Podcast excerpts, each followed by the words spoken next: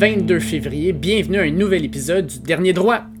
Aujourd'hui, je reçois Baptiste Brochu, ancien membre de l'équipe de Snowboard Cross.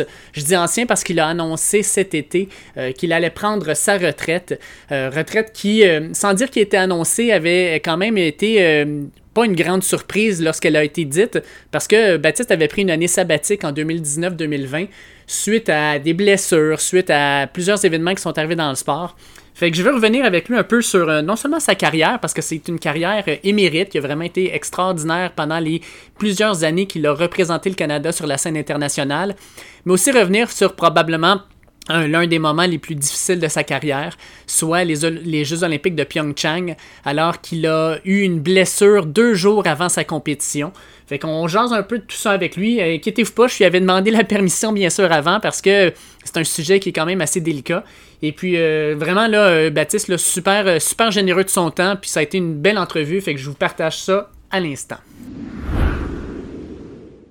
Je reçois aujourd'hui Baptiste Brochu, qui a annoncé cet été qu'il prenait sa retraite de son sport, mais qui a été membre de l'équipe nationale de snowboard cross pendant quand même plusieurs années et puis euh, euh, qui, a, des belles expériences. Je voulais parler un petit peu avec lui. Fait que salut Baptiste, comment ça va? Salut, ça va bien toi?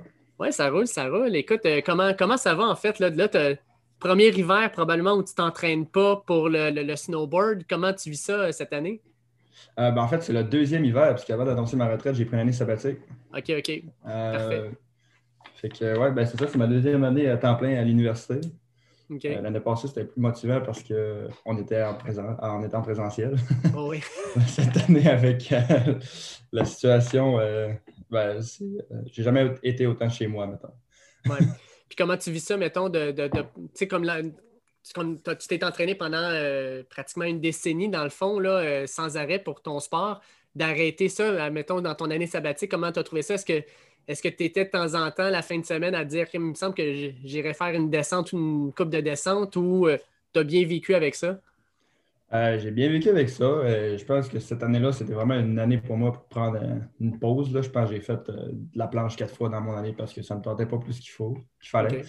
Puis, mais j'ai vraiment fait beaucoup d'autres activités. Je me suis concentré sur d'autres choses que je n'avais pas eu la chance de faire, de faire avant. j'ai fait, je suis parti en voyage avec, avec des amis. J'ai fait énormément de vélo aussi pendant l'été. Puis cette année, j'ai recommencé à en faire un peu plus. le goût, euh, le goût m'est revenu. Puis est-ce que tu suis encore un peu le, circuit de la Coupe du Monde ou tu es, complètement déconnecté de ça maintenant? Euh, non, je suis, euh, je suis toutes les courses. des fois, je n'ai pas la chance de les regarder toutes en live, mais sinon, je vais quand même les regarder avec l'application de la FIS. même si je n'ai pas l'image, je regarde quand même les résultats. OK, parfait je voulais parler un petit peu avec toi de ta carrière parce que c'est quand même une belle carrière. C'est pas tout le monde qui a l'occasion de se retrouver sur les circuits de la Coupe du Monde, de, vivre, dans le fond, la vie d'athlète. Euh, oui, amateur, mais athlète quand même qui se promène partout sur la planète pour des compétitions. Tu as quand même commencé ça euh, rapido presto. Écoute, ce qu'on entend, c'est que euh, tu étais sur l'équipe nationale de développement. Tu es resté là même pas un an, puis ils t'ont renvoyé directement sur l'équipe senior. Qu'est-ce qui a fait en sorte justement que tu as passé aussi rapidement de l'équipe développement à l'équipe senior? C'est parce qu'ils euh, voyaient que tu avais le talent ou parce qu'il y avait des ouvertures de disponibles ou tout ça ensemble? Euh, oui, c'est un peu un mix des deux. Euh, en fait, moi, j'ai l'année avant l'équipe de développement, j'ai fait l'année Coupe Québec, puis j'ai fait des NORAM aussi. J'avais eu des bons résultats en NORAM, puis au, championnat canadien junior. Puis après ça, c'est ça qui a fait que je suis allé sur l'équipe de développement. Euh, puis pendant, pendant que j'étais sur l'équipe de développement, j'ai, euh, commencé ma première année en, Coupe du Monde. Euh, puis j'ai eu ma première Coupe du Monde, j'ai eu un, départ quand même lent, comme pas mal tout le monde. J'ai fini, mm-hmm. je pense, 45e peut-être. Mais la deuxième Coupe du Monde, ça avait vraiment bien été. Je m'étais qualifié comme dans le top 20. Puis j'avais quand même eu un bon résultat. Puis finalement, la saison a comme continué là-dessus. On a fait les championnats du monde junior. On a quand même eu un, un top 10.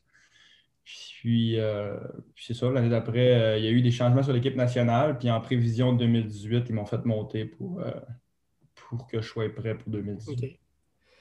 Peux-tu nous expliquer un peu c'est quoi, dans le fond, ta discipline, le snowboard cross, en quoi, en quoi ça consiste? Parce qu'il y a peut-être des, auditeurs qui, savent, mais il y en a peut-être qui sont plus ou moins au courant. On sait que le, snowboard, on sait c'est quoi, mais le snowboard cross en tant que discipline, c'est quoi? le snowboard cross, c'est une, une, discipline de course. En fait, mais là, ça, ça, un petit peu changé. En fait, c'est revenu un peu aux sources. Moi, quand j'ai coursé, c'était plus souvent à 6. Mais maintenant, c'est des courses plus à 4, comme comme c'était avant, au début des années, ben, avant 2010. Puis, euh, c'est une course à quatre dans un parcours défini. Euh, donc, euh, les athlètes partent dans un portillon de départ avec une, porte qui, ouvre avec un compte à rebours. Mm-hmm. Puis, c'est le premier sorti de la, porte de départ. Et puis, le but, c'est d'arriver le premier, le premier en bas en passant à travers du parcours dans des, dans des je ne sais pas comment appeler ça en français, mais c'est des gates. Il faut suivre, faut suivre la définition du parcours avec les gates qui sont mis en place euh, par, euh, par les officiels. Euh, c'est-tu un sport qui avait. Parce que je sais que c'est rentré dans les Olympiques un peu sur le tard. Ce n'était pas dans les Olympiques, mettons, en 94, tout ça.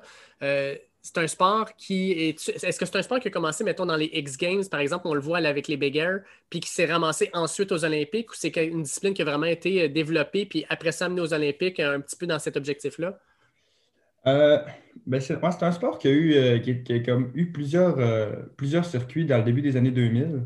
Je ne me rappelle pas de tous les noms des circuits qu'il y avait au, début des années 2000, mais je sais qu'il y avait comme un circuit européen, un circuit nord-américain, une espèce de circuit mondial sans vraiment avoir de Coupe du Monde. Après ça, c'est devenu, ça a été ramassé par la FIS. puis c'est arrivé aux Olympiques en 2006. OK. Est-ce que est-ce que c'est en les regardant, par exemple, aux Olympiques que tu t'es dit c'est quelque chose que je voulais faire? Comment, comment tu t'es ramassé à faire du snowboard cross? Parce qu'au départ, probablement, tu fais juste du snowboard. Puis là, tu te dis, je vais faire de la course, mais tu sais, tu as, le, slalom, tu as le, snowboard cross, tu as les jumps, etc. Comment tu t'es ramassé à faire du snowboard cross? Euh, ben, en fait, je me suis ramassé à faire du snowboard cross un peu par, la force des choses. C'était pas un sport que je connaissais vraiment. Euh, j'avais déjà vu un peu, puis sans nécessairement m'intéresser. Euh, sans que ce soit, mettons, une passion juste à le voir. Mm-hmm. Puis, ils ont fait une course à ma montagne locale. Moi, je viens du Saguenay, au Mont-Bélieu. Puis, ils avaient fait une course, je devais avoir 14-15 ans, puis j'ai participé. Puis, j'avais, je pense, j'avais fait trois, deux ou troisième, quelque chose comme ça. Puis, tu sais, moi, avant de faire du snowboard cross, j'étais comme plus passionné par le, freestyle, puis je faisais plus des jumps avec mm-hmm. des rails, puis je, je, passais comme toutes mes journées dans le parc. Puis euh, finalement, quand j'ai fait quand j'ai essayé ces courses-là pour le fun, cette fin de semaine-là, j'avais vraiment aimé ça. Puis j'avais eu quand même des bons résultats aussi. Puis mon père me dit euh, Écoute, il y a un circuit euh, qui fait le tour du Québec. On est quand même encore d'abord dans la saison. Tu veux qu'on le suive au complet et qu'on fasse tous les circuits? Puis j'ai fait bah, écoute, on le fait. Pourquoi pas? C'est vraiment comme ça que ça a commencé. Puis c'est un peu, un peu de la motivation de mon père. Puis moi qui était, qui était ça me tentait d'explorer un peu plus ce sport-là. que C'est comme ça que ça a commencé vraiment, mon expérience en snowboard cross. OK. Fait que tu participes en 2013, en 2014 au, championnat du mondial junior. Euh, tu fais ton premier championnat du monde senior en 2015. Puis en Coupe du Monde, tu commences en 2013. Puis ta première victoire, en fait, euh, puis c'est ta première médaille aussi, euh, tu l'as en Suisse en mars 2016. Comment tu as vécu ça, une, victoire sur le circuit de la Coupe du Monde? Je veux dire, c'est quand même gros, c'est énorme. Ben oui, c'était vraiment, c'était vraiment quelque chose de. Ben, c'était un feeling quand même extraordinaire de remporter une Coupe du Monde en Suisse en 2016. en tant que Canadien en plus, je pense que j'étais comme le trois ou quatrième, le quatrième Canadien de l'histoire à, réussir cet exploit après Chris Robinski, JCJ, euh, puis euh, Mike Robinson. Mm-hmm. Euh, excuse, Joe Nielsen. Puis, puis ben, c'est ça, ça faisait quand même un, petit bout aussi qu'il n'y avait pas un Canadien qui avait gagné, donc c'était vraiment, vraiment un feeling extraordinaire. Puis en plus de ça, ma soeur et mon père avaient, décidé de me surprendre pour cet événement-là, puis ils étaient venus voir la Coupe du Monde en Suisse, puis, sans que j'en ai aucune idée. Donc, c'était vraiment, vraiment, vraiment un beau feeling de, de, gagner, en plus d'avoir ma soeur et mon, mon, mon père au, euh, au Corée d'arriver quand j'en avais aucune idée. Écoute, euh, on s'entend-tu que toutes les, toutes les étoiles se sont alignées ce jour-là? Ouais, mais ça. Est-ce que euh, est qu'il y a des compétitions de snowboard cross circuit Coupe du Monde au, Canada ou au Québec? Parce qu'il me semble que j'en ai jamais entendu parler. Il doit en avoir aux États-Unis, je sais qu'il y en a en Europe. Est-ce qu'ici, tu as déjà compétitionné devant, devant amis et familles parce qu'il y avait une, discipline ici? en fait, une fois, ma première Coupe du Monde qui était à Lac-Louise. En Alberta. Et puis c'était pas la seule, c'était, je pense, la seule fois que j'ai, euh, coursé au Canada en Coupe du Monde. sinon, avant, il y avait tout le temps le Jamboree à, à, Stoneham. puis le snowboard cross en faisait partie. Moi, j'ai été ouvreur de piste au championnat du monde de, 2000, de 2011. 2013, excuse. C'est quoi ça, ouvreur de piste? Je ne connais pas. en fait, à chaque événement, Coupe du Monde ou euh, championnat du monde ou même olympique, il y a, euh, il y des ouvreurs de piste comme pour, euh, pour s'assurer que la piste est, safe un peu. C'est vraiment protocolaire. Puis ils vont comme envoyer une vague d'ouvreurs de, piste avant la course. Donc, puis souvent, ils prennent soit des gens qui ne sont pas qualifiés dans certains pays où, ce qu'il y a personne, il n'y a pas de plus jeune, il n'y a pas de relève qui peut, qui peut le faire, ou sinon dans des, dans des pays où il y a de la relève, puis il y a des jeunes qui veulent le faire puis qui ont les capacités de le faire aussi, ben, ils vont prendre des jeunes, puis ça donne un peu euh, la chance aux plus jeunes de, courir sur un parcours. Euh, c'est un parcours qui est fait pour la Coupe du Monde. C'est le genre de parcours que tu n'as pas la chance de, faire euh, si tu n'es pas en Coupe du Monde ou, à ce niveau-là. Quand, ben, parlons-en, justement, quand tu es tourneur de piste en 2011, quand même assez jeune, tu fais ce parcours-là une fois que tu le fais, le parcours, là, tu le finis, tu te dis-tu, euh, je serais capable de le faire en course ou tu dis, euh, euh, j'ai les jambes qui sont encore molles un peu, c'est des méchants descentes, des, des, un méchant step dans le fond pour me rendre jusque-là? ben, le faire, le faire, il n'y avait pas de problème. D'avoir la vitesse, ça, c'est un, une autre histoire. mais, mais non, là, quand je l'avais fait, je trouvais ça, je trouvais ça exceptionnel de faire un parcours comme ça. Puis j'avais vraiment, j'avais vraiment eu beaucoup de plaisir on était euh, quatre Québécois, je pense, à, le faire, à ouvrir ensemble. Euh, mhm. Je ne sais pas si tu as, peut-être déjà entendu parler, de Danny Bourgeois, qui était euh, quand même quelques années sur la Coupe du Monde avec moi. Puis, sinon, avant ça, il y avait Anthony Damour, puis Nathaniel Qui était avec, avec nous aussi. Puis on avait tout ouvert, ouvert, ouvert le championnat du monde ensemble. C'était vraiment une belle expérience. C'était un beau parcours. Puis même à l'heure actuelle, des parcours comme ça, il n'y en a plus. C'était vraiment vraiment exceptionnel comme parcours à, mhm. faire en tant qu'athlète. Tu as connu comme des, des, euh, années de gloire, si on peut dire, de 2015 à 2017. On vient de parler de ta victoire en mars 2016. Euh, tu gagnes le bronze en Bulgarie en février 2017. Puis tu termines top 10 Coupe du Monde en 2015-2016 puis 2016-2017. Dans ces années-là, -là, est ce que tu te présentais dans le portillon à chaque fois en disant j'ai une chance de gagner, j'ai une chance de faire un top 5, tu avais cette confiance-là qui te permettait de dire ben, je sais que je suis dans les meilleurs, puis les personnes te regardaient te considérant justement aussi l'un des meilleurs, une, menace dans le fond pour le podium à chaque fois? Euh, ben, oui, oui, je te dirais que c'était pas mal toujours ça. Euh, tu sais, aussi, je veux pas, bon, on avait, il y a un système de points là, puis dans, ce système de points fils-là, euh, il, y a un top 16, puis ça, c'est les 16 premiers avec les points fils sont tout le temps pigés au sort pour qui, qui va en premier pour les qualifications. Fait que quand tu es dans ce top 16-là, normalement, tu es tout le temps considéré comme une menace ou comme euh, quelqu'un qui, a une chance de faire un, podium. Parce qu'en snowboard cross, ben, c'est un sport qui, est extrêmement difficile à être constant parce que, étant donné que tu courses avec des gens dans un parcours avec des sauts, des virages, euh, puis des, rollers, ça s'appelle, des, boss, mm-hmm. euh, ben, des chutes, il y, en a, il y en a énormément. Donc, même des fois, tu es le meilleur au monde, mais tu es sur une séquence que, écoute, tu n'es pas chanceux, ça va mal, tu t'es accroché, ça peut arriver parce qu'aujourd'hui, ben, les athlètes même s'il y en a qui gagnent moins souvent, les athlètes, ils sont les 30, les 30, mais les 30 premiers sont, sont tous bons. Euh, mm-hmm. Tout le monde dans les qualifications rentre dans l'espace d'une seconde et demie. Donc, euh, ça fait des courses qui sont extrêmement serrées. Des, des, des, accrochages et des accidents, il y en arrive.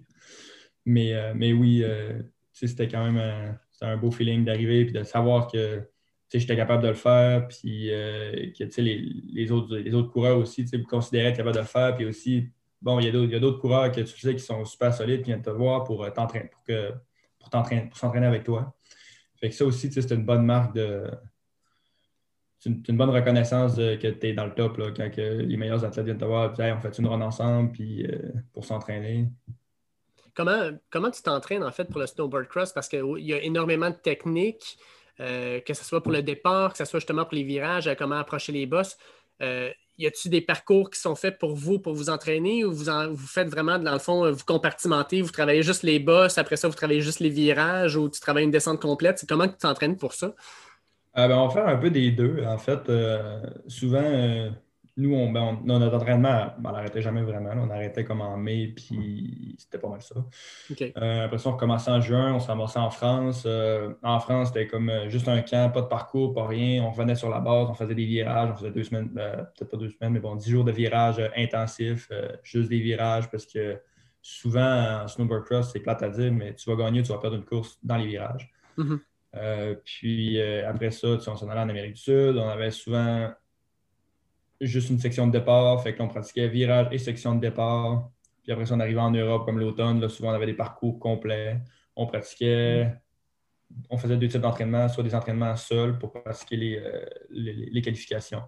Parce que c'est quand même deux games, là, courir avec, deux avec des personnes, puis toutes seules. Mm-hmm. des fois, c'est dur d'aller chercher la vitesse quand tu es seul pour certaines personnes. On s'entraînait, on, avait aussi des, systèmes de timing, puis on faisait comme des vraies qualifications avec, euh, avec nos coéquipiers. Sinon aussi, on faisait des camps conjoints avec d'autres équipes. Euh, nous, on s'entraînait souvent avec les Australiens, euh, les Australiens puis les Russes.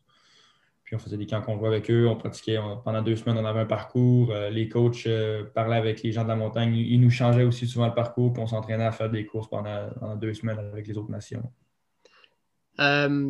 2015-2016, tu avais quel âge? 2015-2016, euh, j'avais. Euh, j'avais 22... La question la plus dure de l'entrevue. 21, 21, 22. 22. Ouais, 21, 22. OK. Quand, euh, quand tu vis ça, tu sais, tu le dis, là, j'étais. J'étais en France pour faire l'entraînement. Après ça, on allait en Amérique du Sud. Après ça, tu rentres sur le circuit de la Coupe du Monde. Tu es en Europe. Tu ne devais pas être à la maison souvent.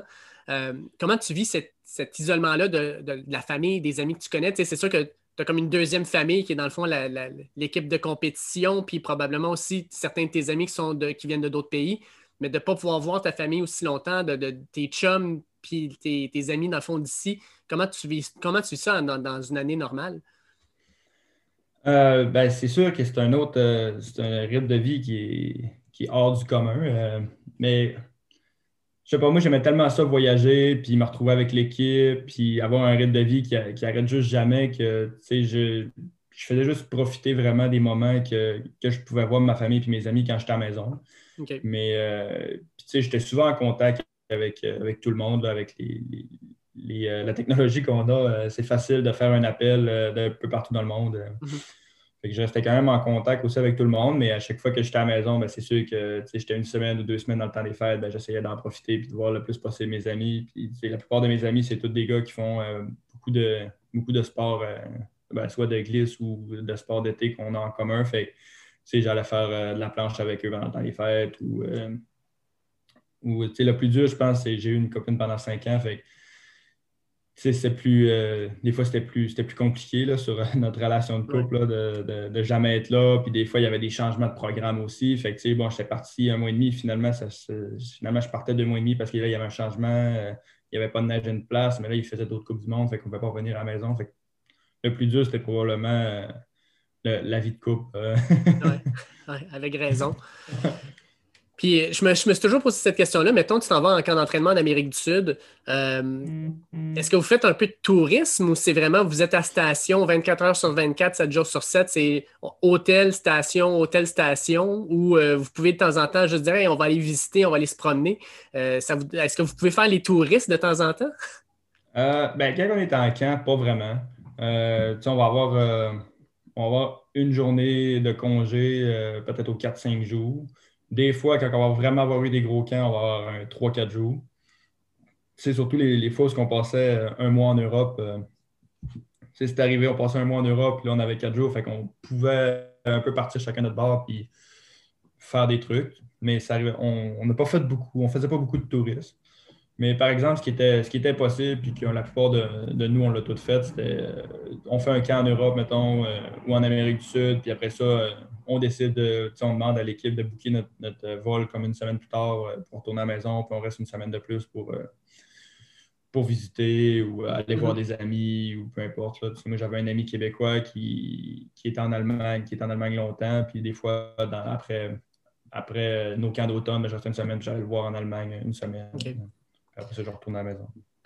Fait que tu t'es promené comme pas mal partout sur la planète. Ton endroit préféré, Baptiste, l'endroit où euh, demain matin, tu es capable d'avoir un billet d'avion pour y retourner, c'est où? Euh, ben, j'ai deux endroits. C'est correct.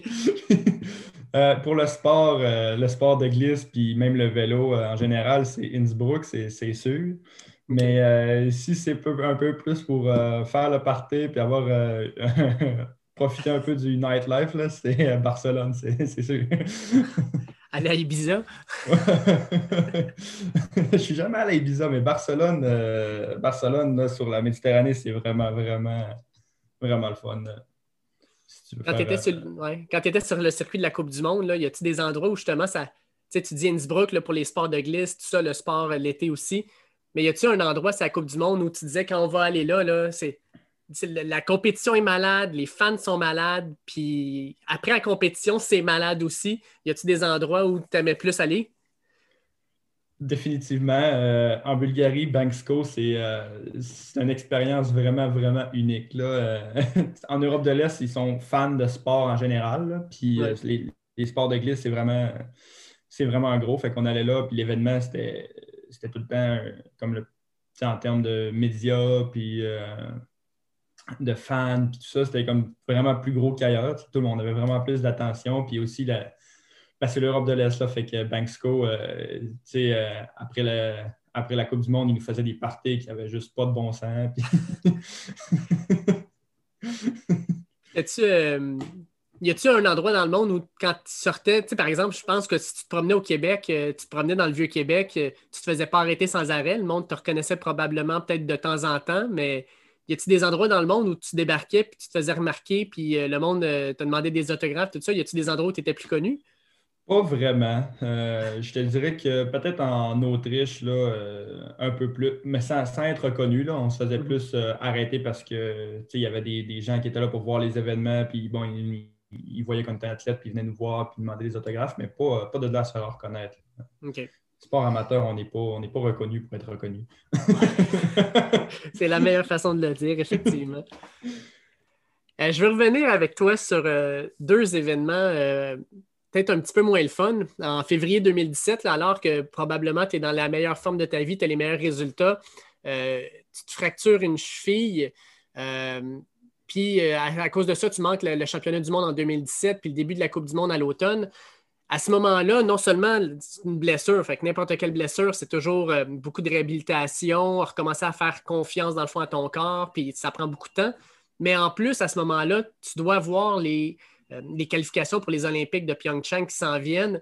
Comment comment as, euh, un, comment tu t'es blessé? Puis comment tu as vécu justement cette réhabilitation-là? Est-ce que pour toi, c'était il faut que je donne tout mon possible pour que ça se fasse le plus rapidement possible pour pouvoir revenir sur une planche pour pouvoir me qualifier?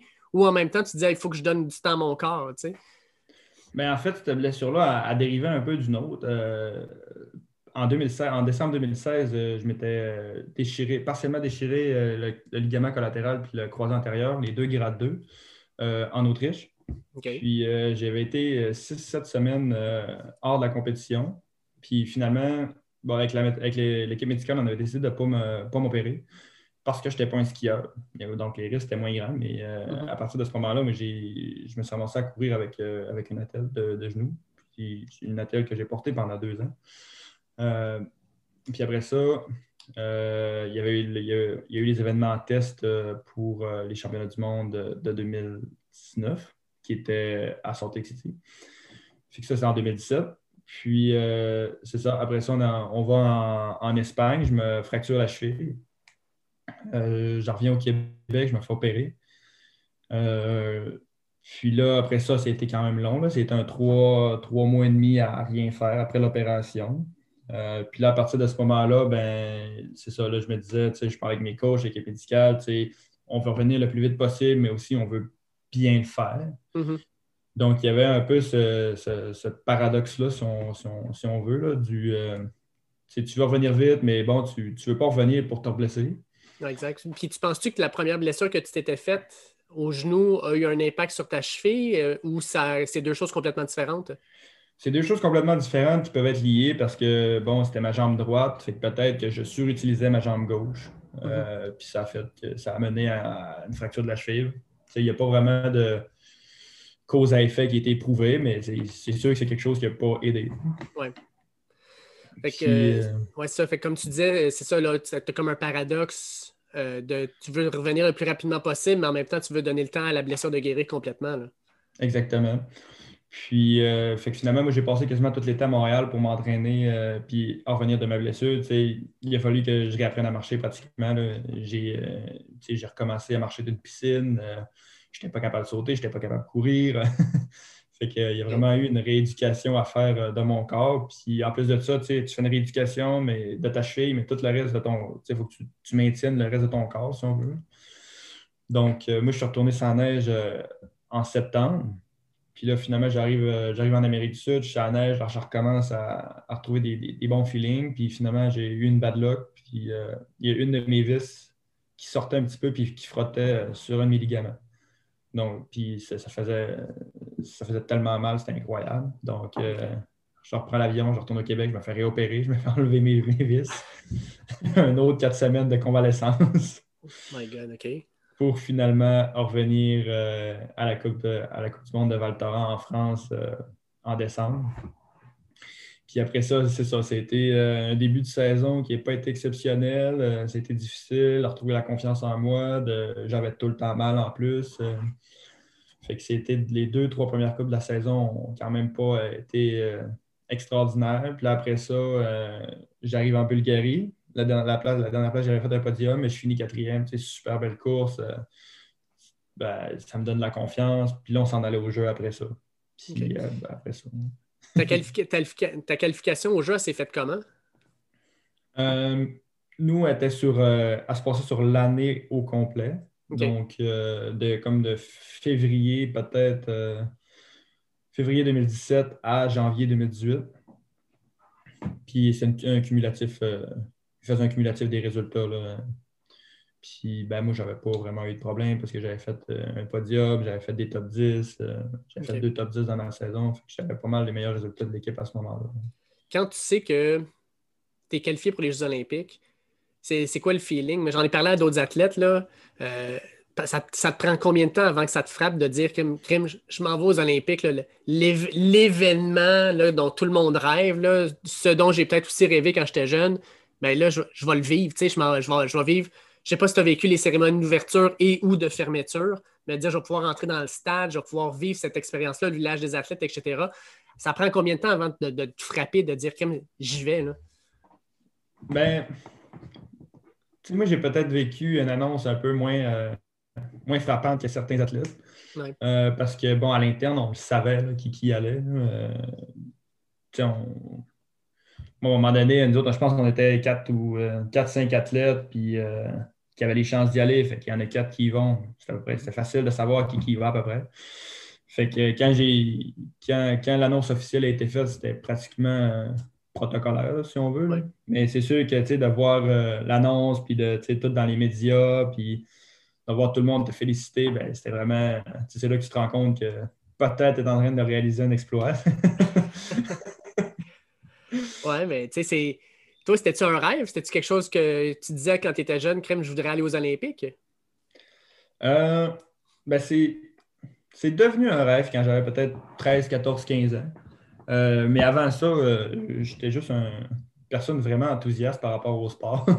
ouais. Fait que j'aimais juste, j'aimais juste ça, faire du sport sans nécessairement. j'ai tout le temps été vraiment compétitif, par exemple. Mais sans nécessairement penser d'aller aux Olympiques. Puis aussi, ben, tu sais, tu, je sais pas, tu viens du Saguenay, tu viens d'une petite région. Euh, bon, je viens du Saguenay, je pas aux Olympiques. Là. eh oui, t'es allé. Écoute, euh, je, te l'ai demandé avant parce que je sais que ça ne doit pas être des choses qui sont le fun à, se rappeler, mais euh, tu n'as pas une expérience olympienne comme justement tu peux en rêver. En fait, euh, ta compétition de snowboard cross, deux jours avant, tu es dans une run d'entraînement. Euh, tu fais un saut, euh, atterrissage un petit, peu, un petit peu douteux, puis ça fait en sorte que tu, subis une blessure qui t'empêche de participer à ta compétition. Peux-tu nous expliquer un petit peu qu'est-ce, qui s'est passé, puis crème ton, ton état d'âme, je veux dire, tu, ne dois sûrement pas, tu dois pas triper, tu dois être vraiment comme dévasté à ce moment-là. Comment tu as tout vécu cette expérience-là? Ben, on, est, on arrive au jeu, le parcours il est, vraiment rapide, il est gros, tout est gros, tout est rapide, tout est, tout est là pour les, le show. Puis euh, finalement, tu sais, moi, je, commence mon entraînement, puis finalement, ça va, ça va vraiment bien. première journée d'entraînement, c'est la deuxième journée d'entraînement que je me suis blessé. Première journée d'entraînement, ça va super bien. On a les temps non officiels. J'ai le meilleur temps sur le parcours. Euh, tout est en place pour que j'aie des, bons Olympiques. Puis euh, finalement, euh, la neige est encore plus vite le lendemain. le parcours était, certains endroits étaient douteux. Mm-hmm. la conception était douteuse. Puis les officiels, ils ont comme pas vraiment pris en compte ce, que les athlètes ont, ce que les athlètes ont dit. Puis finalement, dans une, dans un, une d'entraînement où que moi j'étais comme derrière, puis je pratiquais mes dépassements, euh, sur un des sauts, je suis arrivé vraiment, vraiment vite. Puis, puis même, même à ça, j'ai regardé le vidéo, hein, je ne sais pas combien de fois. Là. Puis, euh, tu sais, je le sais que j'arrive mm-hmm. vite, je freine un peu, puis encore là, j'arrive vraiment trop vite, puis finalement, je fais juste jamais toucher au landing. OK. Fait que, tu sais, je tombe vraiment à plat, c'est pratiquement, tu sais, mon coach qui filme, on l'entend caméra, il, capote un peu, tu sais, j'ai pratiquement tombé de, trois étages de haut. Fait que, tu sais, là, je reste étendu à terre, j'ai vraiment mal à la jambe. Puis euh, finalement, euh, ils viennent, euh, là, en tout cas, encore un, on peut leur donner ça, là, l'équipe médicale vraiment, euh, vraiment efficace. Là. Il y a à peu près 12 euh, médecins qui arrivent en panique. J'ai même pas le temps de rien dire. Euh, il m'embarque sa planche dorsale, il me strappe tout le kit, il m'embarque d'un traîneau puis skidoo là, en l'espace de je sais pas, 8 minutes, je suis rendu à la clinique. au moins ça, c'est quand même efficace. c'est ça. Puis tu sais, c'était vraiment là, euh, tout le protocole. Ils m'ont même mis dans, quasiment dans un sac de mort. Là. Ils m'ont zippé ça juste par-dessus la face. Puis je ne voyais plus rien. J'arrive à la clinique, ils n'ont pas l'expertise pour, euh, pour faire un, bon, euh, un, bon, un bon diagnostic. Puis euh, finalement, j'embarque dans l'ambulance, je m'en vais à, l'autre hôpital qui est, qui est, sur le, qui est pas loin du village, euh, parce qu'il y avait deux villages aux Olympiques en Corée. Il y avait un des montagnes puis un à côté de la côte euh, de la mer du Japon. Mm-hmm. fait que moi, je m'en vais à l'hôpital qui est pas loin de, ce village-là. Puis là, je suis là, je pense, 4 heures. je passe tous les scans, les tests, toute la, toute la patente en coréen, je comprends rien. Fait que finalement après, euh, on a les images. Eux font un premier diagnostic. Euh, fait que plateau, euh, plateau tibia fracturé plus le péroné. Fait que là, ça reste de même. On va quand même voir un deuxième, un deuxième avis du chef de la délégation, du chef médical de la délégation coréenne et du chef médical de la, délégation canadienne. finalement, il arrive au même constat j'ai deux fractures dans la jambe, mhm. euh, je ne peux pas courir. Euh. la seule bonne nouvelle, c'est que c'est fracturé, mais qu'il n'y a rien qui a bougé. la seule bonne nouvelle. Puis tu as un tibia qui bouge, euh, ça, peut être maintenant si c'est fracturé. moi, j'ai la chance de ne pas avoir de séquelles aujourd'hui de cette blessure-là. À ce moment-là, est-ce que ben, premièrement, est-ce que tes Jeux sont terminés? Est-ce que tu as juste quitté la Corée du Sud? Ou tu es resté là, dans le fond, pour continuer à être dans le village puis vivre ça malgré le fait que tu avais ta blessure? Ben là, après cette journée-là, ça, ça, s'est passé vite. Euh, bon, j'ai été, euh, excuse-moi de l'expression, j'ai été barouetté d'un bord puis de l'autre. j'ai pas trop euh, j'ai pas trop compris ce qui est arrivé. ma blessure est peut-être arrivée à je sais pas 11 h le matin. J'arrive à, notre village à 9, 9 h le soir. Euh, sans, trop trop savoir encore qu'est-ce qui va se passer avec moi. Puis là, finalement, euh, là, j'arrive avec les coachs, notre médecin d'équipe, puis la physio, puis toute l'équipe. C'est là que le verdict tombe, que je ne peux pas courir. Tu sais, je veux pas. Je savais que je ne pouvais pas, pourrais probablement pas courir, mais je vivais un peu dans le déni. puis, euh, ben là, c'est là que j'étais comme un peu, un peu perdu, si on veut, là, dans ma tête. Je savais pas trop quoi faire avec ça. Euh, après ça, bon, je me suis ramassé d'une espèce de grosse tournée médiatique euh, comme la journée d'après, euh, où que tout le monde te rappelle que tu t'es blessé, puis que... que tu cours pas demain, là. Que tu cours pas, que ton rêve est brisé, puis toute la patente. ouais. fait que là, là j'ai fait ça, une espèce de grosse journée média qui était vraiment quasiment envahissante. Mm-hmm.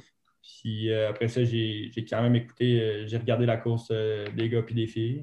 Puis finalement, ben, pour revenir au problème de conception, c'était désastreux la course des gars.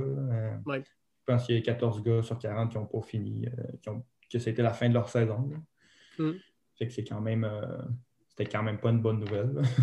ouais. Quand quasiment la moitié du field qui, sont supposés être les meilleurs au monde, puis que c'est la fin de leur saison parce qu'il y en a un qui s'est fracturé euh, des vertèbres, l'autre euh, s'est carrément fracturé le tibia. Il y a mon coéquipier Chris qui s'est déchiré tout ce qui avait se déchiré dans le genou. c'était, des blessures quand même majeures. Puis ça, ça a mis fin à sa carrière, cette blessure-là. Là. Ces Olympiques, lui, c'était sa dernière course parce que son genou s'en est jamais remis trois ans plus tard. Fait que, tu sais, à quelque part aussi, tu sais, j'avais une certaine. Peut-être une certaine consolation quand j'ai vu, quand j'ai vu ça. Fait que, tu sais, le parcours, il y avait quand même vraiment un problème de conception. Puis, dans ma malchance, euh, ma blessure était vraiment moins pire que beaucoup des athlètes. Fait que, quelque part, je me suis dit, bon, ben, cette blessure-là m'a peut-être juste empêché de ne pas être paraplégique ou quelque chose comme ça. Ouais, ça aurait pu être pire. Ouais. Puis t'es-tu comme ça, t'es-tu, resté en Corée du Sud par après ou euh, quand la compétition s'est terminée, on pack le stock et on retourne à la maison? Ouais, moi je suis retourné à la maison dans le coin du. Euh, je pense que les jeux euh, finissaient pour la série de Money d'ouverture était le 24 ou le 25 février, puis je suis parti dans le coin du 20 ou 21. OK. Fait que Qu'est-ce que, est-ce que tu as quelque chose à retirer de cette expérience olympique-là, outre le fait que tu as été chanceux et que ça a été poche un peu? Y a-t-il quelque chose que tu retires de ça quand même de, positif avec, euh, avec le recul? Ben, je suis vraiment content d'avoir vécu l'expérience puis d'avoir euh, eu la chance de participer, d'être invité, d'être membre de l'équipe olympique canadienne. Euh, c'était vraiment, vraiment une belle expérience. Puis c'était aussi un l'objectif de mes quatre dernières années. Fait que, au final, je suis quand même content d'avoir euh, réalisé mon objectif, même si, euh, même si ça ne s'est pas passé exactement comme, comme je voulais. Mm-hmm. Puis, après ça, tu essaies de, trouver des, choses pour te, réconforter un peu après ça. Parce que, en tant que tel, pendant les jeux, c'était une blessure, puis bon, je trouvais ça vraiment plate, mais moi, je, pense que ce qui était vraiment plus dur, c'était un mois et demi après. Mm-hmm. le, mois et demi qui a suivi les jeux, c'était vraiment une espèce de période, euh, parce que j'étais un peu dans le néant, dans le sens que j'avais eu, euh, je m'étais fixé l'objectif d'aller aux Jeux olympiques en 2018, sans vraiment avoir de plan euh, par après. je me suis ramassé dans une espèce de moment où que, j'avais un, j'avais tibia cassé, j'étais tout seul chez nous, puis je savais pas, euh, savais pas quoi faire finalement. Fait que, tu sais, là, une espèce de questionnement de bon, je continue, je continue pas. Euh, ça fait deux ans que j'ai des blessures, je suis tout le temps malchanceux. Euh, ben, je pense que l'après-olympique, là, c'est pour tous les athlètes, je pense que c'est quelque chose. Je parlais avec Joseph Policifekes, qui est athlète en escrime, puis il dit, tu sais, je fais les Jeux olympiques à Rio j'ai le plus beau moment de ma carrière sportive. je suis justement au village olympique, je suis sur un nuage. Je reviens, puis deux semaines après, je suis dans un centre d'appel à Toronto, dans un sol. Puis là, tu dis, il me semble que c'était gros, là. Puis là, je, suis ici, c'est comme un retour sur terre brutal. Ça doit être à peu près ce que tu as vécu, là. Ouais, ben c'est à peu près ça, sauf que moi, j'étais chez nous dans le plâtre, euh, puis le printemps au Québec, c'est pas tout le temps beau, là. Je sais pas de quoi tu parles.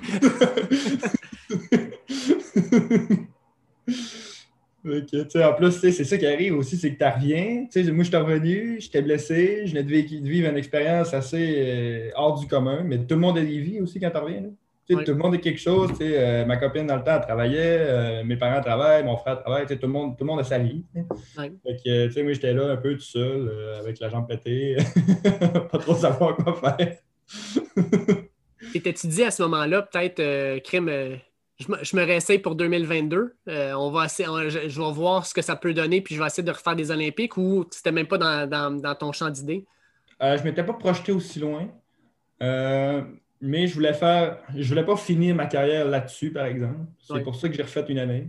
je voulais vraiment faire les. Bon, parce que avec mes, blessures, ça a comme jamais bien tombé. Là. Mm-hmm. fait, la cheville 5 jours avant le championnat du monde en, 2000, en 2017. Euh, je, me, je, me, casse euh, le tibia aux Olympiques. Fait que là, je me dis, bon, ben, je veux, je veux au moins me rendre à un événement en un morceau. Quand même. fait que je décide de quand même faire la compétition euh, pendant l'année 2019 pour aller au championnat du monde.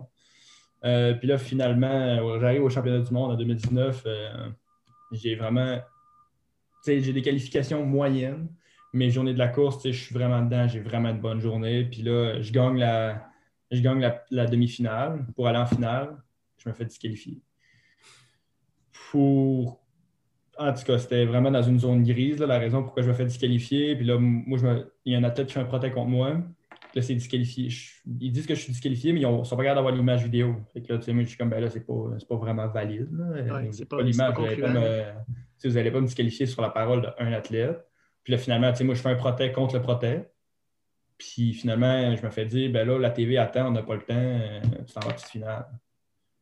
Puis là, euh, ça, ça a comme vraiment été un peu le clou dans le cercueil, si on veut. Là, j'étais vraiment, vraiment frustré. Puis, euh, euh là, je, je je m'astine en bas, j'essaie, finalement, on me dit, ben là, tu t'en vas à la finale, il n'y a rien d'autre à faire, c'est ça qui est ça. J'arrive en haut, là, tout le monde m'écrit après parce que la TV attend, puis... Fait que, j'arrive en haut au départ, tout le monde m'écrit après, je ne suis pas pour aller porter ma planche au technicien, il me dit, non, non on n'a pas le temps, il, il, me pitch dans, dans, dans le départ. Puis euh, toutes les athlètes sont là, mais j'ai à peine le temps de me fixer, la gate drop, la course commence. je finis deuxième, fait que je finis sixième au total au championnat du monde, mais vraiment, vraiment frustré. Je suis même pas. J'arrive dans le corps à la fin, je suis pas content d'être sixième. On me donne un petit trophée en vite, je suis pas content d'avoir le petit trophée en vite. le goût de le garocher au C'est ça. ça aurait été une belle image, par exemple. Ça a un ben, peu été le, clou dans le cercueil, ça, finalement. Tu sais, de, bon, euh, tu sais, je suis tanné d'être malchanceux. Là. Je suis tanné à, chaque, à chaque fois qu'il y a un événement que ça peut bien aller. Euh, un gros événement, ben, je suis malchanceux, puis je me casse quelque chose ou euh, je suis disqualifié. Là. fait que là, tu as, fait, dans le fond, ton, ton année sabbatique. Fini, tu vas finir, je pense, ton bac en sciences politiques, c'est ça? tu, le finis, tu le finis comme dernière session? Oui, je finis, je finis au printemps. Y avait, y avait-tu un projet de maîtrise après? Euh, il y a un projet de maîtrise qui est un peu sur la glace là, avec l'année qu'on vient de vivre. Euh. Chaque fois que tu as un gros événement dans ta vie, ça va pas bien tes affaires finalement. mais je fais ma demande, mais je ne sais pas encore. tu vas être disqualifié. Moi, c'est ça. Est-ce que, euh, est-ce que tu dis, j'ai recommencé à avoir un peu de plaisir à faire de la planche assez pour dire, euh, crème, je me donne une autre chance ou juste pour dire, j'ai du fun à le faire, mais juste sans compétition, juste descendre pour le fun, puis ça va rester de même? Ouais, ouais, je suis, euh, je suis, rendu, euh, je suis rendu ailleurs. Mm-hmm. J'ai plus envie de prendre mon temps et mes ressources pour, mettons, faire un voyage de planche que je vais vraiment m'amuser que de retourner à la compétition. en plus, moi, si je retourne maintenant à la compétition, ben, c'est il va y avoir beaucoup d'enjeux euh, ben, physiques et financiers aussi. Mm-hmm.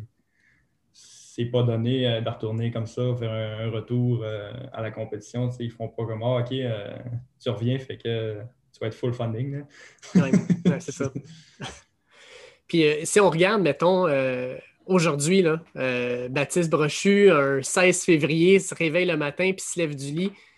Ton corps répond-tu bien ou tu sens, ou tu sens qu'il y a des y a des séquelles de tout ce que tu as vécu dans ta carrière euh, de snowboard? Euh, ouais, non, il n'y a pas beaucoup de matins que je me lève que je ne suis pas un peu cassé de partout. Là. ouais.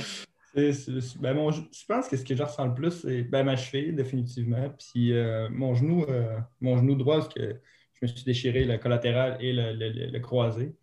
tous les matins, là, ça me prend comme trois pas là, avant que ma jambe soit relativement normale. ouais sinon des mal de dos, mais bon, ça va quand même. je ne suis, pas le pire. Mais y a-tu des, euh, tu vois-tu des améliorations? Tu sais, quand tu dis, ça, là, ça fait comme un an et demi, deux ans pratiquement que tu n'as pas fait de compétition puis d'entraînement intense. Est-ce que tu sens avec le temps que tranquillement, pas vite, ça s'améliore? Ben, ça s'est amélioré au début, mais là, ça a stagné un peu. bon. puis, euh, je veux juste terminer là-dessus parce que sais, Baptiste a été euh, une inspiration pour bien des athlètes. Euh, probablement, il y a plusieurs athlètes de ta région, peut-être au Saguenay, à Québec, etc., qui t'ont vu compétitionner sur la Coupe du Monde, aux Olympiques. Malheureusement, tu as fait le tour des médias, mais sans l'avoir couru, ta course. Mais tu sais, il y en a beaucoup qui ont vu ça puis qui ont été inspirés par toi. Toi, de ton bord, tu parce que tu sais, je pense au snowboard au Québec, le, nom que tout le monde parle, c'est Jesse Jenderson, parce qu'il a été là tellement longtemps, il a gagné une médaille d'or à Vancouver, etc. Ça a-tu été un peu un modèle pour toi quand, tu courais? Euh, je vais peut-être être plate, mais Jesse J, non. ouais. Ben, vous n'êtes pas dans la euh, même discipline, tu sais. Ouais, non, moi, mon modèle, euh, surtout au Québec, c'était vraiment plus Dominique Maltais. OK.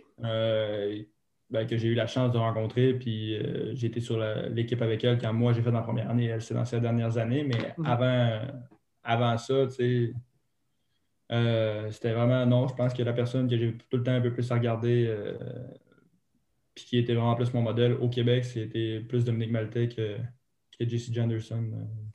Puis est-ce que tu as vécu le, fait d'être un peu le vétéran de l'équipe à la fin, d'avoir les jeunes qui montaient? Tu vois la, nouvelle génération qui veut, qui veut prendre ta place. Toi, en tant que vétéran sur l'équipe, tu ça comment? Tu dis tu non, non, moi je suis ici, toi tu es le petit jeune, tu vas attendre ton temps, moi je vais finir, puis quand j'aurai fini, tu viendras. Ou au contraire, tu es plus là pour euh, les coacher puis les aider en sachant que ben, à un moment donné, la, roue continue de tourner puis que tu ne seras pas là éternellement? Ben moi, j'ai pas, euh, j'ai pas de temps vécu ça. Euh, quand j'ai décidé de, de partir, quand je suis parti pour mon année sabbatique, ben, il y avait Chris qui avait comme. Euh, lui étant. Parce que Chris il a annoncé sa retraite quasiment en même temps que moi. Là.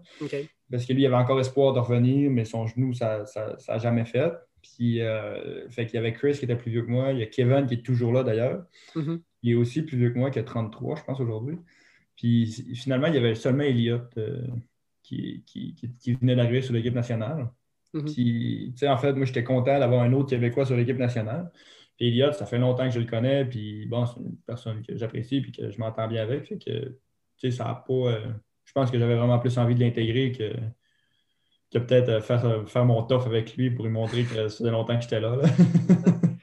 Est-ce qu'Eliott t'appelle encore de temps en temps quand il y a des Coupes du Monde ou des compétitions pour avoir des, conseils, des trucs de même ou juste pour faire tomber la pression parce qu'il sait que toi, tu, en fait, tu as, déjà vécu ce qu'il vit actuellement? Euh, non, il ne m'appelle pas, mais on se parle souvent, par exemple. on se parle euh, au moins une fois par deux semaines, pas loin. Puis, quand il est au Québec, on se voit. L'été, on fait beaucoup de vélo ensemble. Euh, on, se voit, on se voit encore souvent, mais de là, de là à m'appeler pour avoir des conseils, non, mais je pense que c'est une personne qui gère très bien la pression. Puis, ben, ça va être un des, un des bons du sport euh, dans les prochaines années, euh, clairement. Baptiste, ça a été un plaisir de te parler ce matin. Euh, je vais te souhaiter des matins et des matins plus doux pour ton corps, puis une fin de bac. Ça serait le fun, genre, juste une fin de bac en personne à la place d'être à distance. Là. juste ça, je pense que ça serait plus motivant, plus le fun pour toi. Ah, ben, rendu à, rendu à l'étape, à cette, à cette étape-ci, je pense que ce serait juste plus compliqué de retourner à l'école. de... tu sais, pour euh, un mois et demi, deux mois, là, je pense qu'on euh, est aussi bien de garder ça à distance jusqu'à la fin de la session. puis après ça, après ça, on verra où est-ce que ça va t'amener. Mais en tout cas, je te souhaite. Euh, je te souhaite d'avoir bien du fun dans, ta carrière autre que le snowboard, puis de continuer à en faire de façon pour le plaisir, dans le fond, là, de, de le faire parce que tu as, le fun d'encore mettre ta planche puis de descendre des pistes à, probablement à toute vitesse, je suis persuadé, mais malgré tout, là, que tu aies du fun à le faire, puis que justement, là, tu puisses le faire en santé. Ben, excellent. Je te remercie. Euh, merci de ces, de ces souhaits. Mais non, je ne devrais pas avoir de problème à, m'amuser euh, sur les pistes, euh, sur une planche, dans les prochaines années. Puis, pour ce qui est de ma carrière future, je n'ai pas vraiment de stress non plus par rapport à ça. Je pense que ça devrait bien aller. Ça, ça va, couler, ça va couler normalement. Ça devrait bien se passer. Exactement tu peux pas, tu peux pas vraiment être disqualifié ou te blesser avant une entrevue professionnelle. Fait que tu devrais être correct. Là. Ouais, c'est ça. Je veux pas être disqualifié de la vie. merci beaucoup, Baptiste. merci à toi, David. Un énorme merci à Baptiste Brochu pour l'entrevue qu'il m'a accordée. Et surtout, on va lui souhaiter bonne chance dans les prochaines étapes de sa vie. Euh, on va lui souhaiter d'ailleurs bonne chance aussi pour la fin de son baccalauréat. Euh, il a connu une superbe carrière de snowboard cross euh, remplie de beaux succès. Et puis, ça a été vraiment un plaisir de pouvoir partager ces années pleines de, de, dynamisme et d'action dans sa vie dans cette entrevue-là. Comme d'habitude, je vous invite à cliquer sur le bouton Suivre de notre podcast, peu importe la plateforme que vous utilisiez, que ce soit Google Podcast, Apple Podcast, Spotify, euh, Overcast, euh, Deezer. On est disponible sur pas mal toutes les plateformes. donc, cliquez sur ce bouton Suivre-là. On est aussi sur la plateforme du 91.9 Sport. Vous pouvez nous regarder là. Euh, tous nos épisodes y apparaissent aussi. Fait suivez-nous. Pour nous, c'est vraiment important que vous cliquiez sur ce bouton Suivre-là. c'est important pour vous pour obtenir les différents épisodes lorsqu'ils sortiront. Sur les réseaux sociaux, at Dernier Droit, vous nous suivez sur Facebook, Twitter ou Instagram pour avoir bien sûr les nouvelles des derniers épisodes, mais aussi pour avoir des actualités sportives, des opinions et pour connaître nos passages dans les médias. Par exemple, au 91.9 Sport FM à Montréal, les dimanches à 11h15 avec mon ami Charles-André Marchand, où on parle de football NCAA, et sur la Zone Blitz, at Football QC sur Facebook, la Zone Blitz, qui est une page uniquement dédiée au football NFL et NCAA. J'y participe lors de leurs podcasts. D'ailleurs, je vous invite à aller les télécharger. La Zone Blitz, des podcasts à toutes les semaines. Euh, super intéressant. On a beaucoup de plaisir à faire ça. Et aussi, ben, on parle de toutes les actualités en relation avec le football. Fait que si vous êtes un fan de football, ben, clairement, là, c'est la page que vous devez suivre. Sur ce, je vais vous souhaiter de passer une excellente semaine et on se reparle à la fin de la semaine. Attention vous autres. Ciao! Thank you.